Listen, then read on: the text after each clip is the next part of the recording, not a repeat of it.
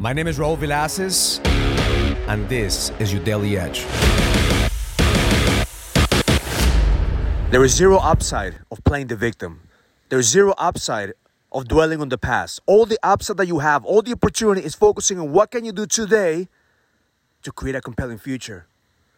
But first you have to take extreme ownership. Your business, your marriage, your fitness, your connection with God is a direct reflection of the shit that you do today the shit that you're going to focus on today.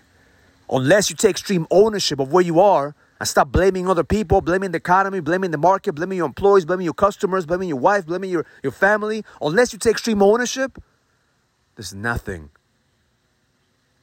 that's to happen in your life that's to change things. The first step to changing things is taking extreme ownership and realizing that there's zero upside on dwelling on the shit that you've done in the past.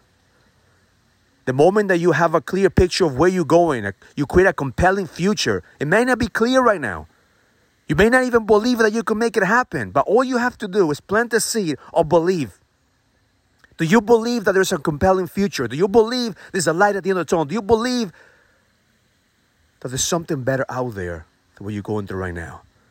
That's the first step. The second is asking yourself, what can I do today to get one step closer, 1% closer? You're not going to solve all your shit from one day to the next, but you're going to build the foundation of 1% base hits. The reason that you're not where you, where you want to be is because you're focusing on the home runs. You're focusing on, on how do I get there. You, you, you want to run before you can walk. Every single day, celebrate your base hits. What are you doing today to get closer to your ultimate vision? That's all I've done the last decade is build myself up 1% a day at a time. 1% at a time, one base hit at a time. Every single day I'm getting stronger. Every single day I'm getting more focused. Every single day I'm getting more disciplined to the point that the compound effect is what's giving me the life that I want right now. And I know I'm not even where I want to be yet, but I'm on my way. And the picture is, is clear. The belief is there. There's no doubt in my mind that I'm going to figure shit out. But I'm able to do this because every single day I let go of the past. I don't blame anybody for where I am right now. And I take full ownership so I can see the opportunities that are ahead of me. My intention for you today